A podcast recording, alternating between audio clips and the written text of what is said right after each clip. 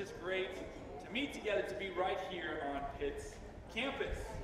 And we learned so many things about the University of Pittsburgh in the process. Uh, they had a big win yesterday, by the way, 77 to 7. Whoa. Against a team that wasn't very good. But it doesn't matter. 77 to 7. Good, right? Anyway, we're going to be in Luke 15 this morning. So if you have a Bible, pull it out and turn over there. If you don't have a Bible, look on with someone next to you, find a phone, or just listen along. You might be familiar with some of the stories we're talking about today. I believe, by the way, it was the great race today, which is why we met at 11:30. So hopefully that was a little more pleasant. Sometimes we don't start till 11:30 when it's the great race, even though we mean to start at 10:30. So it's nice to just go ahead and pivot there with the uh, the city. But I believe that it is in our nature as people to run. It's in our nature as human beings to run. And you might be thinking, not me. I'm not a runner. And I don't necessarily mean exercise, but I think it's in our, our, our human DNA to, to face a situation and at times, there's a bird, um, at times to, to want to run away from said situation. And I think it's part of our uh, human tradition because we see it in our, in our uh, media, we see it in our movies, right? Especially in, in kids' movies.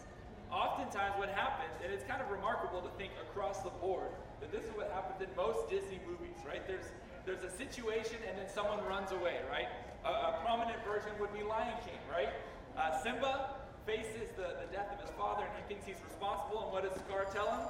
Run away and never return. So you're like, oh yeah, I think I remember that movie. But he runs away. And Finding Nemo, right? Nemo, he, he, he he disobeys his dad and he touches the butt or the boat, right? He, he runs away from his father and the expectations. Elsa in Frozen, she has to let it go. She has to run away from her responsibilities and the problems she's causing. It's embedded in our DNA and what we've grown knowing because it's the human experience. That there's a part of us that longs for something different, right? The phrase is, the grass is greener on the other side. It's a popular phrase because we experience it as people, that we want to run towards something else. It's also part of many stories in the Bible. Moses, when faced with the fact that he had, murdered somebody, flees Egypt and, and runs off to um, to another part, runs off essentially to the desert and becomes a shepherd instead of the son of Pharaoh that he had been. Jacob runs away after he knows that he's, he's really blown it with his father. He runs away from his family. And of course, King David, when he's faced with hard things, he has to run. He's forced to run after he's being pursued by Saul. It's all throughout the Bible, the idea of running. There's a lot of birds here today, so just be on guard, all right? Keep you on your toes. Amen. Thinking of Disney movies and birds helping out or something like that, but that's not what we're trying to do here. But I believe that as people, not just as Christians, but as people, as the creation of God, we have a purpose that we've been destined for. Right. But that there's part of us that pulls us towards a different destiny than the one that God has created us for. And we spend far too much time running away from the purpose of God rather than running toward it. So today we're going to look at the story of a runner. Let's pray for our service today, and then we'll read Luke 15. God, I'm so grateful to meet out here. I pray that you'll protect everyone from the birds as they're flying around. I pray for just a great time of fellowship, God, that we can dive into your word, come out with better conviction on what it means to follow you. God, and that we can have a great time of fellowship afterwards. We thank you so much for your word and how relatable it is to our lives. We love you in your son Jesus' name we pray. Amen. All right, we're going to be in Luke 15, and we're going to pick up in verse 11. My name's James Rosenquist, by the way. The, uh, my wife and I lead the church here in Pittsburgh. Oh, and I had some great news to share with you guys. So, um, we had someone come in town a few weeks ago, Anthony Vines. He was coming and he spoke a few weeks ago. He was actually interviewing with the church here, and we've officially hired him, and he's accepted the position. He's going to move up here and work for our church, which is awesome hired him as the city missions minister. So his, his main job is going to be to spread the news in the city of Pittsburgh, working with our young professionals and uh, with our campus students as well. So we're really excited to have him here, and uh, he's going to come up in November. So we got some time to get ready and roll out the red carpet and everything. But it's always exciting as a church to, to be able to uh, increase our staff, our full-time staff. So it's very exciting, and I wanted to share that with you guys. Anyway, Luke 15 uh, Luke 15, starting in verse 11. It reads Jesus continued, There was a man who had two sons. You might be familiar with this story. The younger one said to his father, Father, give me my share of the estate. So he divided his property between them. Not long after that, the younger son got together all he had and set off for a distant country, and there squandered his wealth in wild living. After he had spent everything, there was a severe famine in the whole country, and he began to be in need. So he went and hired himself out to the citizen of that country, who sent him off to his fields to feed pigs. He longed to fill his stomach with the pods that the pigs were eating, but no one gave him anything. When he came to his senses, he said, How many of my father's hired servants have food to spare? And here I am starving to death. I will set out and go back to my father and say to him, Father, I have sinned against heaven and against you. I am no longer worthy to be called your son. Make me like one of your hired servants. So he got up and went to his father. And we'll stop there. We talked about this last week. I told you we're going to be camping out in Luke 15 for a few more weeks here. But what happens in this story is that the son kind of fulfills this thing that we talked about in the beginning this desire to run away from his purpose. He tells his father, I want the inheritance. I want the money I get when you die. And right after that, it says that the father granted him his request. It says he divided up his property. What's cool, in the original Greek or Aramaic, the word for uh, property is the same word for life. It's the word bios. You're a bio major, you're a property major. You never even knew that, right? But uh, it means life. And so he doesn't just divide up his stuff, but in giving up his property, he's selling part of his property to give his son uh, the resources and money that he's asking for. He's actually dividing up his very life. And so the son's request here, he's, he's tearing his father apart and saying, I want what I should get when you die. And the, the father grants him that request. And essentially, the son is saying to the father, You are not enough for me. I want something different. You see here an act of greed, an act of envy. This mindset that the grass is greener. He's plagued by discontentment. There must be something better for me out there. If I could just have blank, then I'll be happy. If I can just achieve this, then I'll be good. You see that mindset? A discontentment can tear a person apart.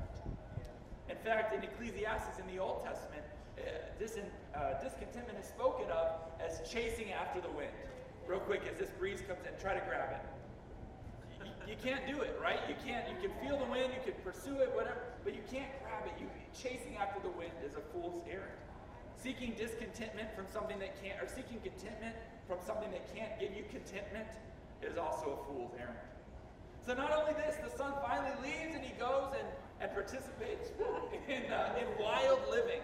And we don't know what that means. We don't really need to know what that means. You might be speculating what that might mean. But the idea is that he leaves to go and do what he wants to do. Outside of the Father's household, he is free to do whatever he wants to do.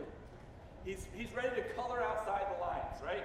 He's like, I'm, I'm ready. I want to go off script. I want to I want to do whatever it is that I want to do. And again, I think there's part of us, we desire that. It has this semblance of freedom. I don't think it's actually free, by the way. I think it's actually enslaving to only do what it is we want to do. But we, we're drawn to this idea of doing what we want to do. Elena and I recently, I guess a year ago, bought a house. And that was very exciting. We were, we were excited to be homeowners. It's an exciting chapter in our life. And we were sitting around and we were like, man, I really want cake. You ever just want cake? Yeah. right now. But you feel like, okay, if I want cake, there has to be like a special occasion, right? Maybe he's like, no, but it, feels wrong. But we were like, no, we're homeowners now. We can have cake whenever we want to have cake. And so we, we started a, uh, a monthly tradition of cake days. So the last Friday, now it's the last Saturday. Every month we go out and get a cake, and each of our family members take a turn to pick. Yesterday was my pick. We got a pumpkin roll cake. It was awesome. But the idea was, I want to do what we want to do. And we're like, oh, we can do it. No one, no one can stop us from eating cake. I don't know why I thought that only as a homeowner that no one could stop us from eating cake, but it doesn't matter. But we're drawn to this idea of I want to do what I want to do. And in certain scenarios like cake day, that's not wrong. But in other scenarios, it becomes an optical illusion. Right? That what I, the thing I want might be the very thing that destroys me. You know, it's kind of like uh, lighting your own path, right? Imagine if you were a boat or, or a sailor out on the seas, right? And you, there's a lighthouse trying to say, stay away from here. But instead, you choose to follow the light from the very front of your boat, or the light that you're able to provide yourself. Well, the end result of that, if you ignore the beacon that's there warning you of the dangers that are around, the end result is that you could crash if you choose to quote unquote follow your own light. And so choosing to do what we want to do doesn't equate happiness or contentment in and of itself. And in this story, it ends in bankruptcy. This young man goes and he, he squanders or he wastes all that he has in wild living, and he's worse off than he was before. He thought he didn't have freedom before. Here, he cannot even eat the food that the pigs are indulging in. He experiences huge loss, consequences. There are things in his life at this point that he's done or seen that he can never undo or unsee. Right? So the father was trying to protect him from these things, but he thought he knew better. And so what he experienced was bankruptcy. God's word tells us in Proverbs that if we follow our own will, it will lead to death. Way that seems right to a man can lead to death. So when we choose to do only what we want to do and ignore the word of God, it ends in disaster. We don't always admit this, but this is reality in our world today. And by the way, this doesn't mean that if, if we do what we want to do or ignore God, that our life is going to be terrible. I think I grew up thinking that, right? And then you see someone's life that goes really well, that, that doesn't love God or isn't pursuing God, and you're facing challenges in your life, and you're like, what in the world, God? I thought we had a deal here, right? I follow you, you make my life good. Other people don't follow you, you make their life bad. Not that I wanted things to go bad, I just thought there was this formula. But we've got to let God's word decide, define what life going good and life going bad is. We can't let the ways of this world define what that is, right? And so the important thing is not that our life will go bad without God, but our life will be different than what God created us for if it is without God. Our life will be different than the destiny that we've been crafted for as God's creation. If we choose our own will, we will not end up where we belong. And where we belong is with God. And I believe that this is a normal part of the human experience. We've all experienced this idea of, of, running from God. And, and, probably if you're here today, at some point in your life, you've said, Jesus is Lord, you've repented, we're baptized, said, I'm going to leave that life behind. Life calls you back at certain times. So I implore you this morning to remember what it's like to be pulled out of one way of life and, and to say no to this lostness that you've experienced on your own. And I'm going to ask Sasha to come up and share a little bit of her experience of being lost on her own.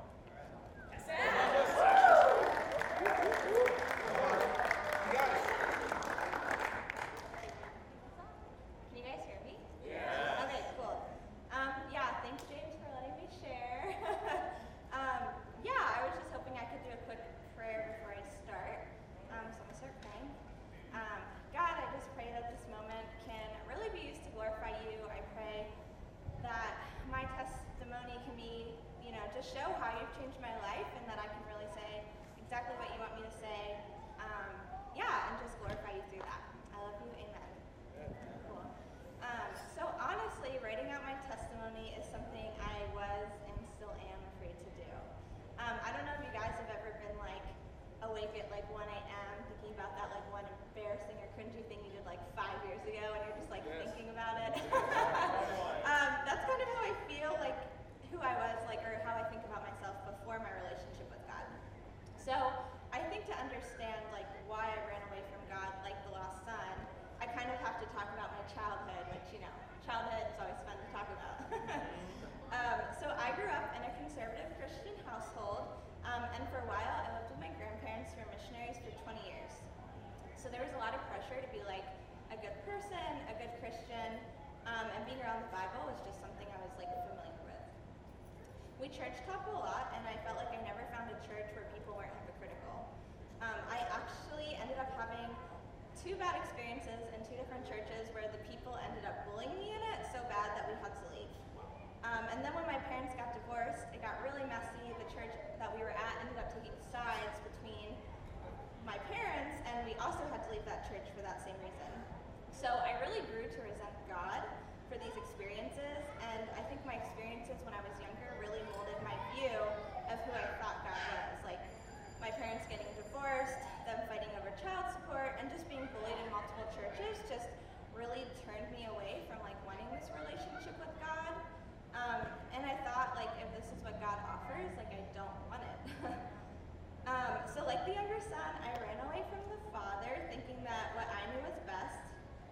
feel like I kind of tried the whole going to church thing when I was growing up and it didn't really work for me.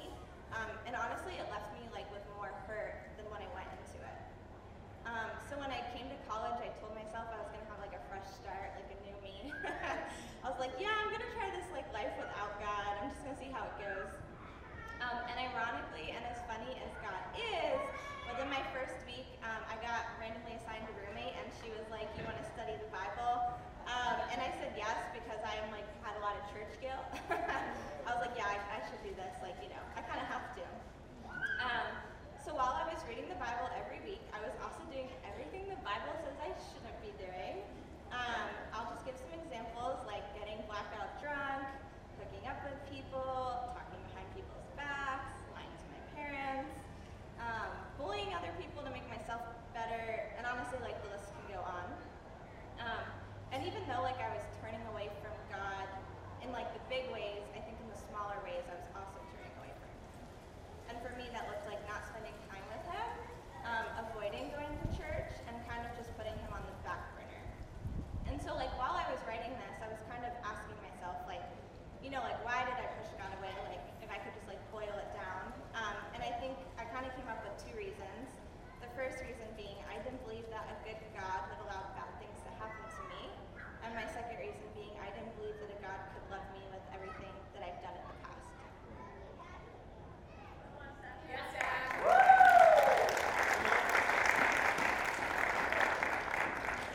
Guess, but she'll be back up in a few moments to, to finish the story. You left on a cliffhanger. But I appreciate your vulnerability, Sasha. And I think this is this is things that we've experienced where we've wandered or drifted from God in different ways. What we see in this story is that there was a cycle that kept kept going downward, right? As he lost more and more, he, he experienced more and more loss. And then eventually the cycle is broken. I think that's our call this morning is breaking the cycle. How does he break the cycle himself? He faces the truth, right? He comes to his senses. He opens his eyes to the reality, and it's not even the most spiritual reality. It's just, hey, I, I could be a servant in my father's household, and things would be significantly better than what I'm facing now. Let me go home, let me face the wrath of my father, and maybe, just maybe, I can be a servant, and life would be a little bit better than it is right now. But that took this realization of, I have made a mistake. I have done things the wrong way. It takes facing the music, facing the truth. He also has to refuse to play the victim. Say, okay, I'm not a, a victim. It could be easy to say, well, what had happened was, and I experienced this, and I experienced that, and to dwell in this excuse making instead of making a decision for what he needed to do and what needed to be different. He says it right there. He says, I have sent. That, that's his plan to say to his father, to own what has happened in his life. You know, for me, it's really easy in my life, uh, even currently, when I when I sin or when I'm drifting from God, to rationalize and say, well, if you were in this situation, you would have done the same thing, right? And, and you, you need to know all, all the story, right? And, and let me let me say why what I've done is really not as bad as it might seem, right? And we try to rationalize, and that's the opposite of what we see here in this example. Coming to our senses is facing the truth and owning what is true and what is real. It takes personal responsibility right? We can't control what happens to us, but we can control our ability to respond to what happens to us. So he chooses to do that. He faces the truth, right? And his life lies were perpetuating his lostness, but it was the truth that helped him open his eyes and come to his senses. He has what I call a how did I get here moment, right? And we, we, we experience those, right? You're looking in the mirror, maybe you're lying lying awake at night, as, as Sasha shared, and you're just like, how did I get here? What, what degrees of compromise led me to this spot? And I, I've talked about this before, but oftentimes we think that with God, it's either we choose to follow God and then we make one decision and then we're not following God anymore. But the reality is that uh, the idea to stop following God consists of a lot smaller decisions and a lot smaller compromises when all of a sudden you're miles away from where you thought you were. Right? The, the path to stop loving God involves to stop loving his people. Right? And, and that's the beginning, right? If, we, if we're not loving the body, we're ignoring the head of the body, who is Christ, right? And so there are things we can do that create these small compromises, and all of a sudden we're far away from God. He has to come to his senses. I, I've shared this story before, but I grew up in Fort Worth, Texas, and over in the stockyards, they have a stockyard maze. You guys have corn mazes here. We don't have corn mazes. We have stockyard mazes, which is really just wood, wooden mazes, right? So we had this huge kind of field when I was 10 years old. We got to go, not a field, but a, an open space with, with uh, very tall walls that you couldn't see over, which is how a maze works. And you're, you're wandering through, but they have spots in the maze where you can go up the stairs and you can get a different perspective. And, and so you can be lost in going through the maze and have no idea where you are. And sometimes if you've been in a maze, you think, some of you are I've never been in a maze, I don't know what he's talking about. But if you've been in a maze, you're in the spot and you're like, I, I think I'm right here, I think I'm right by the exit. And then you go up those stairs and you look out and you're like, wow, the exit's over there and I'm here. And we need this kind of, how did I get here? What, what's the reality? We need to come to our senses and see things as they really are to really get a different perspective. This is a critical part of the Christian journey. And not just a Christian journey, it's a critical part of the journey of life. That to face the music, to face reality. If you're trying to live as a Christian, I think these come in different ways. Sometimes it just comes from facing the Word of God, reading your Bible, allowing a scripture to be shared with you, and listening to the voice of God saying something needs to be different in your life. It allows opening your life up to other people and letting people be the voice of the, the prophet or prophetess to call you to live differently. Sometimes it involves being honest about what's going on, finding a trusted friend, realizing that something's missing, or simply choosing to look at what is true versus what is hypothetical in your mind. Well, things could be this way, or things could be that way, instead of doing research and facing the truth, like this son exemplifies doing. But even in this story, coming to our senses or facing truth isn't enough. I'm sure he had other moments like that where he, he comes to his senses, but here is the changing thing. He comes to his senses, and what does he do? He gets up he goes to the Coming to our senses ain't enough. I know plenty of people who come to their senses who have these how can I get here moments, but it stays there. How can I, how did I get here? And then it becomes how can I stay here? Instead of how did I get here? Getting up and going to God. And that would be my life.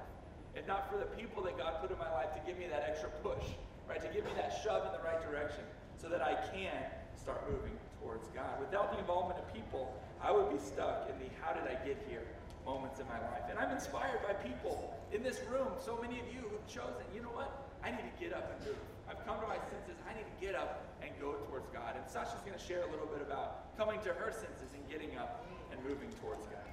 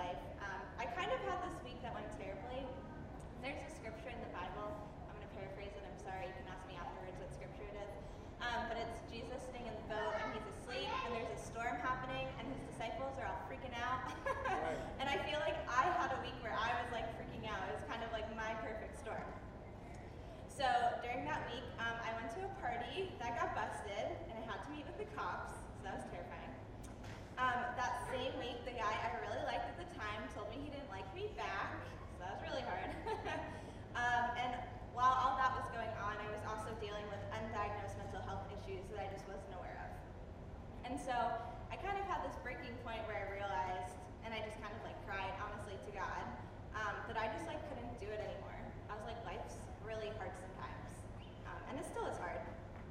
So I went to the Bible study that week, and for the first time, I was really honest with myself about what was going on in my life. Um, I, I didn't go with, like, I didn't really know what I wanted. Um, I didn't know if I wanted to follow God. I was kind of just so upset from everything that happened last past week and, like, that year, and even, like, from my childhood. And I was really upset, like, as to why God let these things happen. But I kind of realized Yes, if this is something that I really want. Um, I didn't really want to be like half in, half out in my relationship with God anymore. So, growing up, I was taught all the rules of being a Christian, but I realized I was never really taught anything about God's character or who He is. And I feel like the Scripture shows how God views us when we come back to Him. Uh, so, in verse twenty of Luke eleven, it says, "So he got up and went to his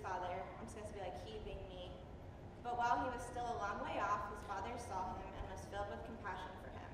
He ran to his son, threw his arms around him, and kissed him. Honestly, I don't think I can read it any better. Um, but this is God's character, and this is how he views me and how he views you. And I like to think of myself as being a long way off, like when I was finding, you know, if I wanted to be with God and figuring out kind of like what I wanted. Um, and I was unsure of how God would react. Like I was unsure if he would still want me reaction. And I learned that being a Christian isn't about following a list of rules, Um, it's about being and living for God and just being in His, in his love and experience what, what that is. Um, so it took me a while before, like when I realized this, it took me a while to kind of still decide if I wanted a relationship with God. And honestly, when I decided it was what I wanted, I don't think I 100% knew what I was getting into. Like I knew enough to know this is what I wanted, but like if I knew what was going to happen five years in the future, I didn't know. um, but what I was missing was God's character and who He is, and I knew that I wanted Him in my life. Um, and so I'm just really grateful because this scripture just shows how much God loves me, how much He loves you, um, and how He's always going to love you guys forever. Amen.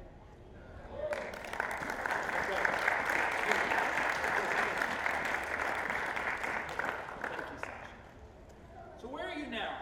Have you gotten up and headed toward the Father? I think this is meant to be a continual practice, not just a one-time, okay, when I was studying the Bible, I turned towards God, but I think it needs to be a daily thing, where we come to our senses and realize our bankruptcy without God, mm. and get up and head towards God, and head towards and run towards the Father, or at least journey in that direction and let Him come to us, as we see in this story that Sasha just read.